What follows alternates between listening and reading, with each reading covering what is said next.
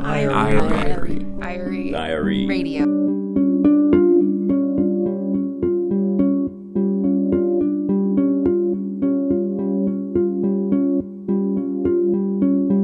Blood delivers oxygen to our tissues. It fights off infections. It's coursing through our veins. But can it help us catch a murderer? A little known arm of forensic science believes it can. Bloodstain pattern analysis involves the tracing of blood spatter at a crime scene to determine where it came from, at what velocity, in which direction, and from what distance. And trained specialists in the field often state their findings as fact. And then these experts were brought in who have, you know, all sorts of scientific sounding terminology and tell the jury in a very authoritative way. I looked at the blood spatter at this murder scene and I can tell you definitively what happened. I can tell you the choreography of this crime. I can tell you how this happened, even though I wasn't there. But can blood really spill all those secrets? On this week's episode, Pamela Colloff, a senior reporter at ProPublica and writer at large for the New York Times Magazine, takes us through her investigation into the case of Joe Bryan, a high school principal serving 99 years in prison for murdering his wife. His conviction was based largely on expert testimony of blood stain patterns that the prosecution argued placed Joe at the scene of the crime. Through her reporting, Pamela recreated a decades old crime, drawing on the neighbors, prosecutors, and cops that saw it change the small Texas town of Clifton. And she even took steps to become an expert herself, swinging an axe covered in human blood to earn her certification in bloodstain pattern analysis. But larger questions remain. What does it mean to be an expert? If you were on a jury, would you just accept what a so called expert said to you because he or she is deemed an expert? I'm Tessa Weinberg, and you're listening to the IRE Radio Podcast.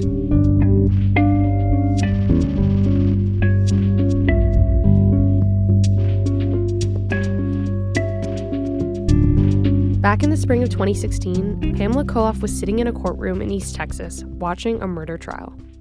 It was a complicated case.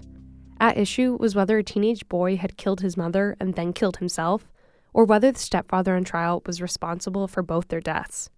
Here's Pamela. And I was fascinated because the father of modern bloodstain pattern analysis, Tom Bevel, was testifying for the prosecution, and one of his former students was testifying for the defense. Teacher and student had the same evidence presented before them a teenage boy who was found dead with a single shot to his face and with a rifle in his lap. They both looked at the blood spatter at the scene, and the prosecution witness said it was a murder, and the defense witness said it was absolutely a suicide. And I thought, how can two people who are trained in the same exact type of forensic science look at the same exact evidence and come to diametrically opposite conclusions? Who was right?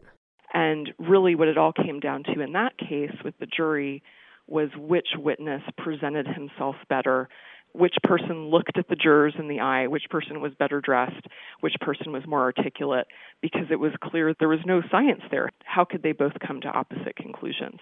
Bloodstain pattern experts are often brought in to debate this kind of circumstantial evidence in murder cases. It often seemed to be used, from what I could tell from looking at cases here in Texas, in cases where there were a lot of grays. The stepfather in the 2016 case was sentenced to life in prison without the possibility of parole. His fate, decided by a jury that, faced with the same science, heard experts come to opposite conclusions. But it wasn't always that way.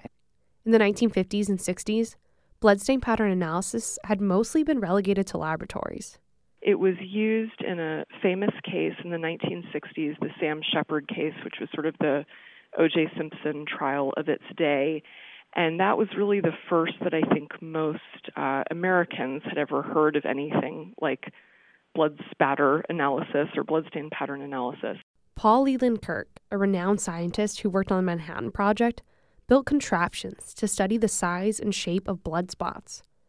He studied the bloodstains in Sheppard's case, and his testimony was credited as one of the key factors that led to Sheppard's acquittal in the murder of his wife, who was bludgeoned to death. But it really wasn't until the early 70s when a man named Herb MacDonell, who was living in upstate New York, began really exploring bloodstain pattern analysis. And he began teaching classes in 1973.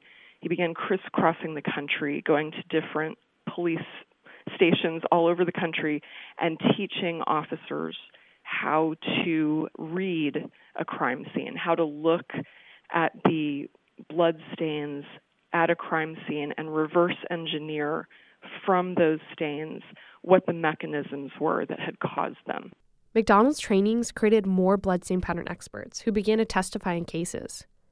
As more courts recognized the legitimacy of bloodstain pattern analysis, the influence of the field began to spread. But how much science was actually involved in bloodstain pattern analysis? Pamela decided to find out.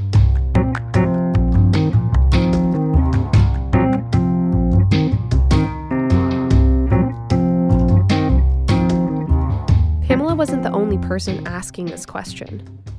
The Texas Forensic Science Commission investigates allegations that forensic science was not used accurately or appropriately in trials resulting in criminal convictions. The agency has become a national leader in its field, and other states often follow its lead on forensic science reform. In late 2016, the Commission set its sights on two cases involving bloodstain pattern analysis. They were the first cases that the Commission had looked into since its founding. So I was curious about that, and I started looking into both of those cases, and both were extremely compelling. In one, a man named Ed Clark was shot and killed in his bed in 1987. Investigators suspected his wife Norma, but charges weren't brought for more than 20 years when investigators used bloodstain pattern analysis to charge her with her husband's murder. They said stains on Norma's nightgown showed she had been in close proximity when he was shot. Still, all but one of the stains came back negative for the presence of blood. The other case centered on Joe and Mickey Bryan, a couple in Clifton, Texas. I ended up looking into Joe Bryan's case mostly because he was such a revered individual in the community where he was from. And I was just intrigued by how it was that this beloved high school principal who had 36 character witnesses testify at his first trial, how he had gotten convicted of this crime. The two had known each other since elementary school, but didn't begin a relationship until later in life when they were both earning their master's degrees in education. Mickey was a fourth grade teacher and often the first instructor to arrive at work each day. She had grown up mostly in Clifton, and she was a beloved member of the community. And she was a very quiet, very kind person. I really didn't meet anyone who had a word bad to say about her. Joe was the principal of Clifton High School and could often be seen cheering on students at Friday night football games. People describe the two as more than just a couple, they were a team. And she and Joe were locally known as a very devoted couple. They would take these walks at the end of the day through town, and a lot of people used to see them holding hands and walking around. But on October 15th, 1985, everything changed. A teacher at the elementary school that morning noticed Mickey's classroom was dark. Maybe she was just making photocopies, the teacher thought. But by 8 a.m., Mickey still wasn't there. At the Bryans' home, no one answered the phone. Mickey's parents didn't know where she might be. The school principal and her parents headed home to check on her. When the principal at her school and her parents came to the home, they discovered that she had been shot in bed. Blood was everywhere on the ceiling, the bed, the walls. Mickey had been shot four times. In Clifton, a small town of about 3,000 people, the news of Mickey's murder spread fast. At the time, Joe was 120 miles away in Austin at a conference for secondary school principals. When he heard the news, he sat down in shock, his head in his hands. On the ride back to Clifton, he cried the whole way.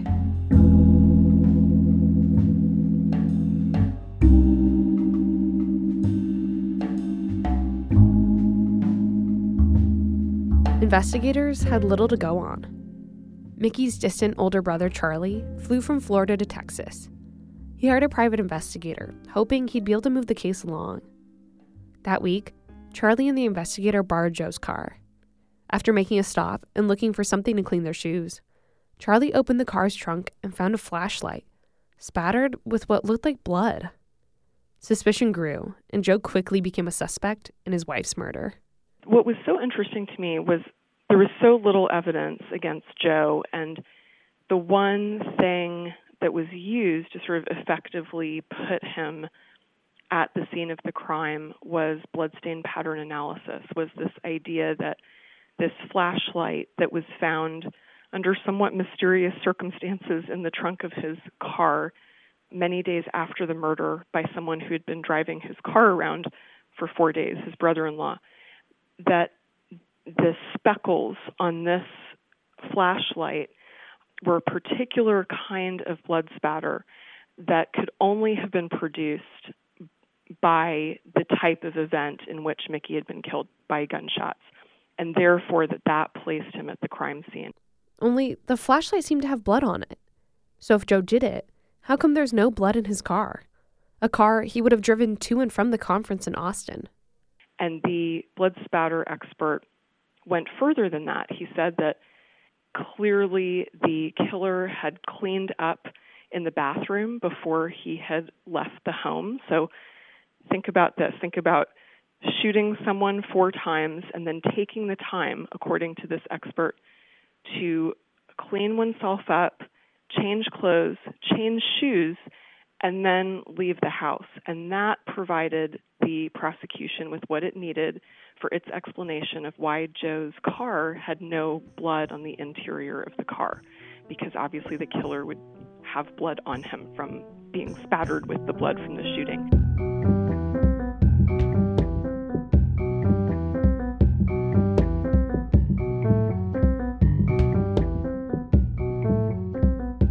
Eight days after Mickey was found dead, Joe was arrested for his wife's murder. There was a lot to uncover in Joe's case. The crime at the heart of the Joe Bryan case occurred in 1985. Joe was convicted first in 1986 and then again at a retrial in 1989. And his case had really not been in the papers since the early 90s. So this is a really old case, and not much had happened in that time. Pamela had decades of records to sift through to recreate a seamless narrative of events. And so I began at the Comanche County Courthouse in Comanche, Texas, which is where Joe's retrial took place. And I just started reading everything I could from trial transcripts to witness statements, affidavits, looking at crime scene photos, and just trying to piece together how strong of a case did the state have before they took this to trial. The documents were full of details, and they helped Pamela form questions to ask sources and gave her specifics to describe while writing. To stay organized, Pamela developed a guide that told her where everything was. My office by the end of this looked like, you know, sort of a war room. But what I do do is I have one central Word document that lists where everything is located and it is sort of a rough outline of the story. So I order things chronologically in it, and then within that, I have links to Google Docs or where I have placed the physical copies of documents so I can easily refer to one document to find everything else. When going through records, Pamela started from the beginning. That meant Joe's arrest. And that was really helpful to look at chronologically because you could see from the beginning how little there there was there that then sort of coalesced into this prosecution strategy against him in which they tried to present to the jury this very black and white version of what had happened. What was missing from the trove of documents was also just as telling.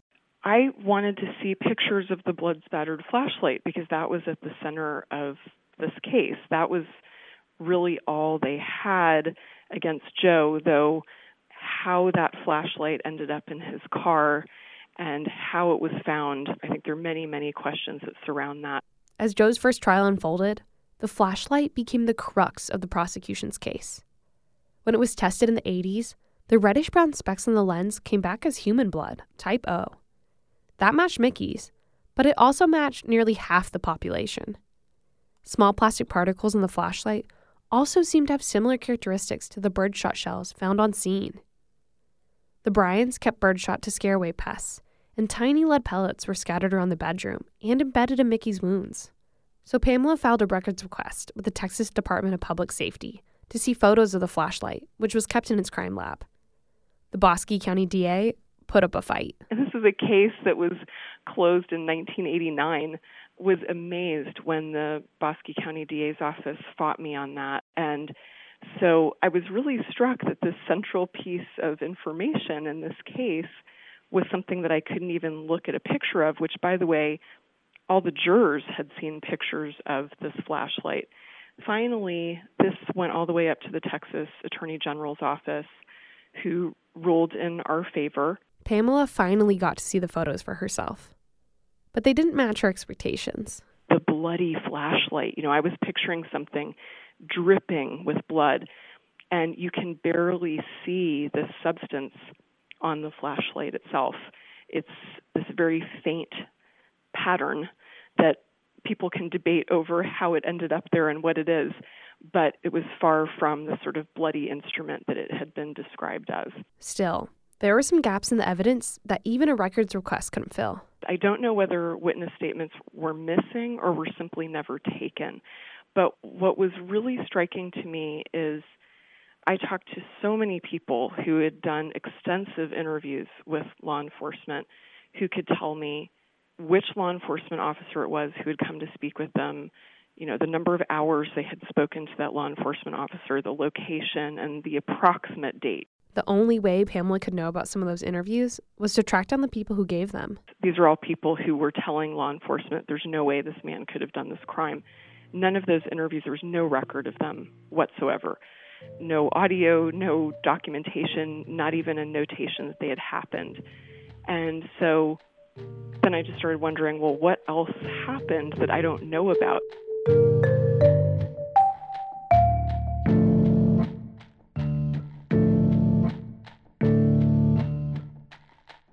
By the time Pamela began investigating, the case was more than 30 years old. But residents of Clifton were still hesitant to discuss it. People were still so conflicted and tortured over this case. And there were people who quietly supported Joe all those years, but were afraid to say that publicly. And there was just a lot of confusion still in the community about how it is that he could have committed this crime. And I just thought that was so striking that after two trials and that many years, that there were still so many questions. The silence made finding sources difficult and so had the sheer number of years that had passed. So, one of the challenges of writing about a story from this long ago, and I've written a number of these, the oldest one was a murder case from 1960, is of course the challenge that people are dead or their memories have faded or they're simply unavailable. But there was one longtime Clifton resident who made Pamela's job much easier. After I read a lot of documents, the first thing I did after that was try to figure out well, who can I actually speak to on the record? And I had an invaluable source and someone without whom this story would never have existed, and that is Leon Smith, who's the former editor in chief and publisher of the Clifton Record, and that's the newspaper in Clifton, Texas, where this crime occurred. Leon eventually went on to serve as the mayor of Clifton, but he got his start working at the newspaper. He went on to run it and had been investigating Joe's case off and on since the early 90s. And Leon was able to connect me with a few key people without whom, you know, I really couldn't have written the story without. Those were people who knew Joe back in the day and were willing to talk to me. And when I started working on the story, there was such a stigma around Joe and this case. It was very, very hard to get people to talk but Leon was willing to make introductory phone calls sometimes, which was very kind, and that opened a lot of doors. Pamela also tried reaching out to people the old fashioned way. My first approach is often through a written letter that I send in the mail, and I explain who I am, who I'm with, why I'm writing, and then specifically why it is that it's crucial that I speak to that person and how without that person's voice in my story, I can't tell the story. Others slowly came around when they heard that a friend had spoken with Pamela. The domino effect began to pick up speed, and by the time she published, Pamela had talked with more than 40 people. There were people I contacted where I was the first journalist to contact them ever about this case, about a case where a man had been convicted over 30 years ago, and they were scared. You know, this was a man who was convicted of murdering someone in their town who everyone loved. And I think, sort of, as a momentum built with different people deciding to speak up, that finally it sort of became a chorus toward the end of people wanting to speak with me. Of course, there are still some sources who refuse to go on the record, like the Bosque County DA's office. They fought me on everything. I mean, they literally wouldn't even say to me over the phone or in an email, we cannot comment. Virtually everyone in the story whose work I was challenging would not engage with me. In the case of Robert Thorman, who is the bloodstain pattern analyst, who testified at both of Joe's trials. This was a local police officer who'd received 40 hours of training before he testified. My critique of his work was extremely, extremely detailed. And so I repeatedly approached him. He repeatedly said he could not talk to me. So Pamela's editor at ProPublica, Tracy Weber, had an idea. Send Thorman a detailed document outlining every single question Pamela had about his work and this was a very lengthy document that I ended up sending him. I know that he read that document because of feedback I got from him, but he still refused to speak to me on the record. But at that point, I knew that he was aware of what my findings were, what I was going to publish, and that he had had the opportunity to respond before publication. But there was one character whose side of the story had yet to be told Joe Bryan.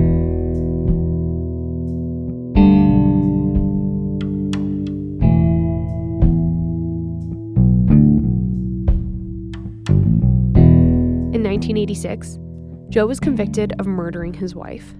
He was sentenced to 99 years in prison. His conviction was overturned on a technicality, but at his retrial three years later, he was again found guilty and sentenced once more to 99 years behind bars. Pamela reached out to his attorneys, who gave her the go ahead to interview him. Joe's attorneys did allow me to speak with him, which again is fairly noteworthy, right? Because he's convicted of a very serious crime and they were trying to get him a new trial. They felt strongly enough in him that they allowed him and me to speak unaccompanied by a lawyer.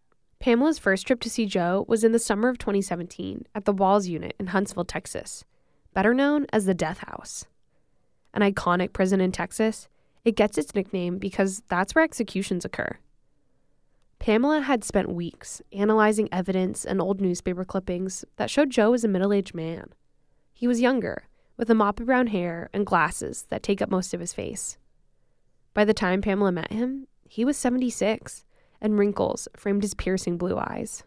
And you could tell just by the way that he moved, the way that sometimes his breathing was labored or different things, that he didn't have a lot of time. And I think that lent though the story took a long time to write, it lent an urgency to trying to find out what had happened in this case. Time was a factor during the interviews in more ways than one. The Texas Department of Criminal Justice restricts reporters' interviews with inmates to about an hour and only once every three months. So Pamela would meet Joe at the Walls unit every 90 days or so. She ended up speaking with him in person three times. Interviewing in prison can sometimes be less than ideal often there are these other things that make the interview somewhat awkward. You have a glass or plexiglass divider between you, or sometimes you're talking on a phone. I know I am often quite distracted when I'm doing prison interviews about the quality of the recording that I'm getting because prisons are extremely loud and it can be very, very hard to pick up the inmate's words. To combat that, Pamela usually corresponds with an inmate extensively before she goes to see them. That way, they know her news organization, where her purpose is in coming to see them, and she's explained what she hopes they'll cover during their interview. Pamela's interviews with Joe were less about pinning down the facts of his case and more about understanding him as a person. What's interesting to me is when I've written about wrongful convictions before, when it is a wrongful conviction, the defendant isn't very helpful in the course of your reporting because the defendant doesn't actually know what happened. The defendant doesn't know the facts of the case. They know it was presented at their trial. But to a certain extent, my interviews with Joe really just went to his character and being able to describe him. And as far as finding the facts of the case, I had to look elsewhere. Pamela said the Joe she met in prison was just like the man everyone had described genial and compassionate. He's just a very soft spoken guy. Now, I have interviewed people who come across as very nice, who have done terrible things. I'm not saying that you can tell by the way that someone acts in an interview whether they're innocent or guilty, but I think what I was struck by was the dissonance between the crime he was accused of and the way he presented himself.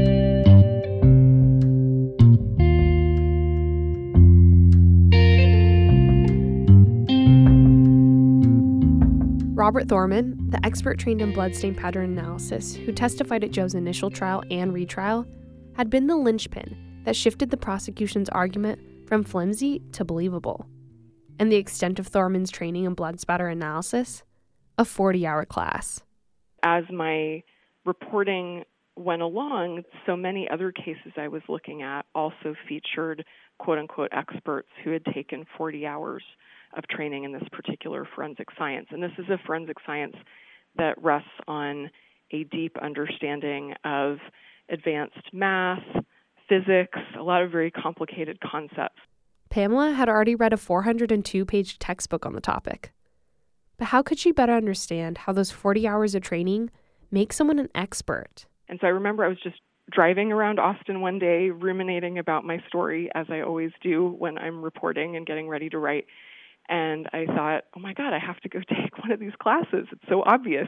Then I'll have the same training as this man I'm writing about, and then I can speak with some authority about what it is that he knows or doesn't know.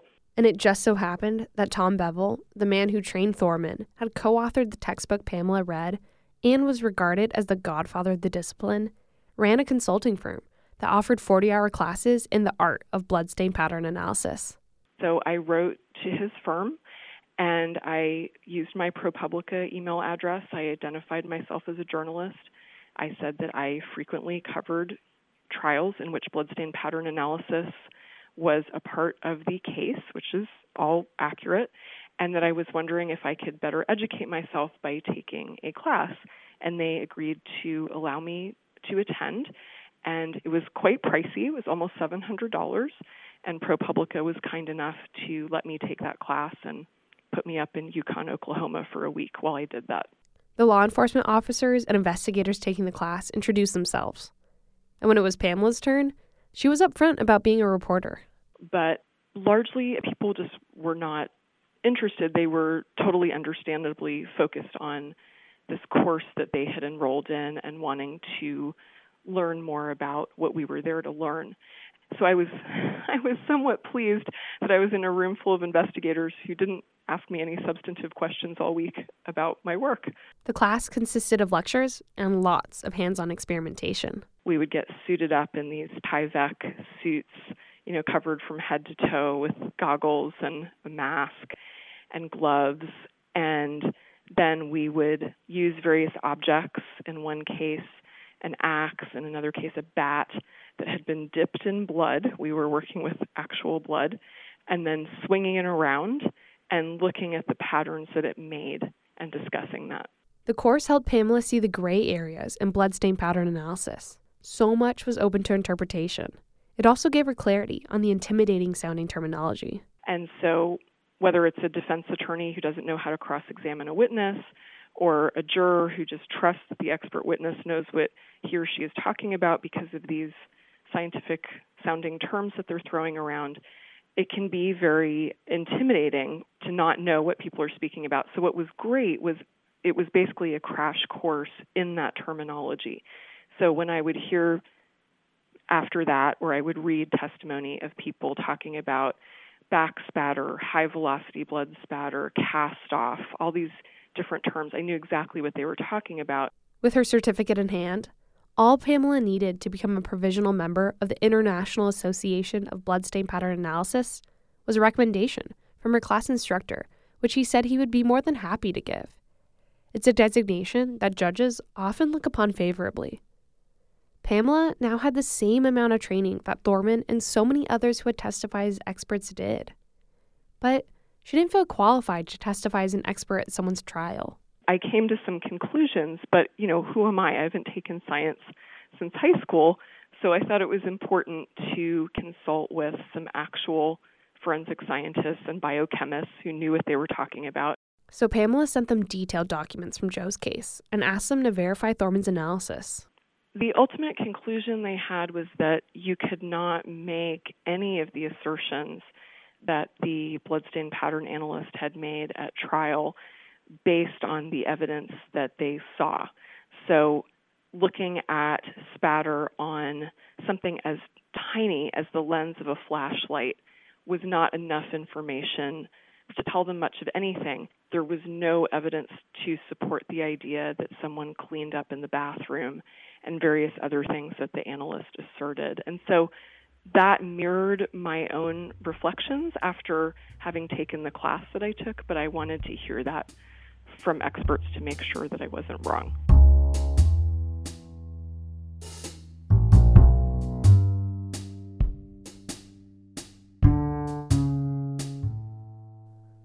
Before Pamela's story came out, the Texas Forensic Science Commission, which had pointed her in the direction of Joe's case and had been investigating it for over a year, made a decision that would set a new standard for the industry.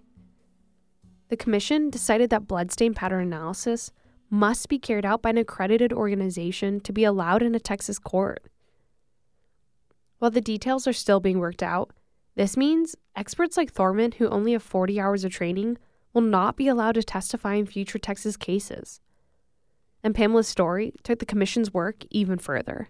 When the story came out, the Texas Forensic Science Commission, who had already had an analyst look at Joe's case, hired another analyst to take a deeper look at the case. And that analyst is a woman named Celestina Rossi. And she found myriad problems with the expert testimony in that case. Rossi presented her findings to the commission, which released them publicly this past July. And they gave some very damning statements about basically how that testimony was completely incorrect. And that was a huge development in Joe's case to have an official governmental body say that. One month later, Joe's attorneys were granted an evidentiary hearing during which they argued that Joe deserved a new trial. It would be his third. And this is the first time that Joe was back in court since 1989 when he was found guilty at retrial. So it was a huge event in his case. I think the effect that we saw in the courtroom was both the testimony of Celestina Rossi, who testified for the defense, and a real momentum around Joe's case and, and questioning Joe's case. There were a lot of people who turned out for that hearing, and a lot of people who've taken a new interest in his case. During his three day hearing, the courtroom was nearly packed, mostly with Joe's supporters. His relatives wore maroon t shirts that read, Justice for Joe. And there was a sense, especially from the strength of the testimony that was given by the witnesses that the defense called, that there is a chance that Joe could be granted a new trial. And so it really felt like something was happening in this case in which nothing has happened for so long. After an extended recess for DNA testing, a shocking development came when the hearing resumed in September. A test of the bloody flashlight at the heart of the case showed five of the six stains did not contain blood, and the one that did couldn't be traced to a specific person. Robert Thorman, the now retired police detective whose bloodstain pattern analysis was a key factor in Joe's conviction, said his testimony was inaccurate. My conclusions were wrong, he wrote in an affidavit. Some of the techniques and methodology were incorrect. Therefore, some of my testimony was not correct. And I think the question now is can this case be retried? Is there enough evidence for the Bosque County District Attorney's Office to take this to trial again? And right now we're waiting for the conclusion of the hearing, which will happen this fall. And then the judge overseeing that hearing will make a recommendation to Texas's highest criminal court, the Court of Criminal Appeals, about whether or not Joe should be granted a new trial. For now, all Joe can do from prison is wait.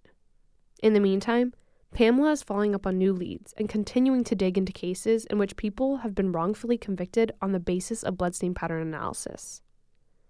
It's been heartening to see readers take an interest in Joe's case, and she hopes they continue to scrutinize the science that put him there.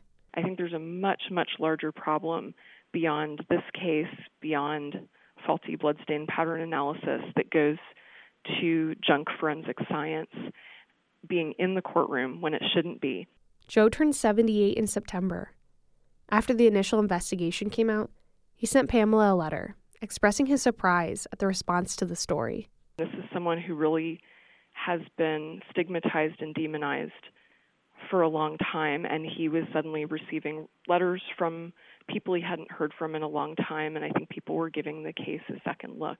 I think for anyone, innocent or guilty, who is convicted of a crime, there is a way in which you are cut off from your community, sometimes irrevocably, that is more painful than incarceration itself.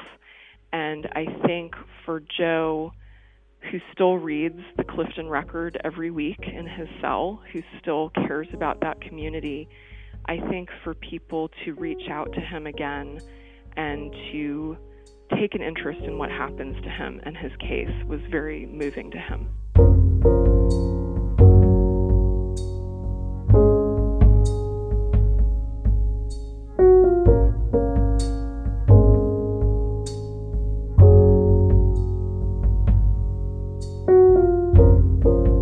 Thanks for listening. Take a look at our episode notes for links to Pamela's reporting and resources for reporting on the justice system and the art of the interview.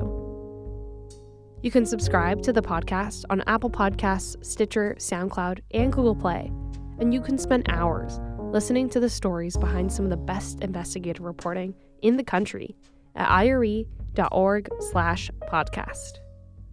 On our next episode, Abby Ivory talks with Brandon Stahl of the Minneapolis Star Tribune about their series that investigated how rape is handled by police. They found that out of over a thousand cases, in almost a quarter, police never even assigned an investigator. So we wanted to know when you reported, why? What were you expecting to happen? And most of them said they were expecting justice. They were expecting, I was raped. I expected something to be done against the man who raped me. And more often than not, they received the exact opposite. The IRE Radio podcast is recorded in the studios of KBIA. Sarah Hutchins is our editor. From Columbia, Missouri, I'm Tessa Weinberg.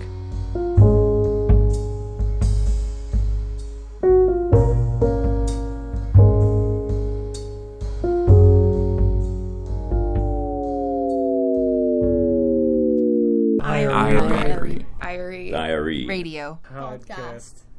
You might want to do that over. Cool. Okay. Podcast.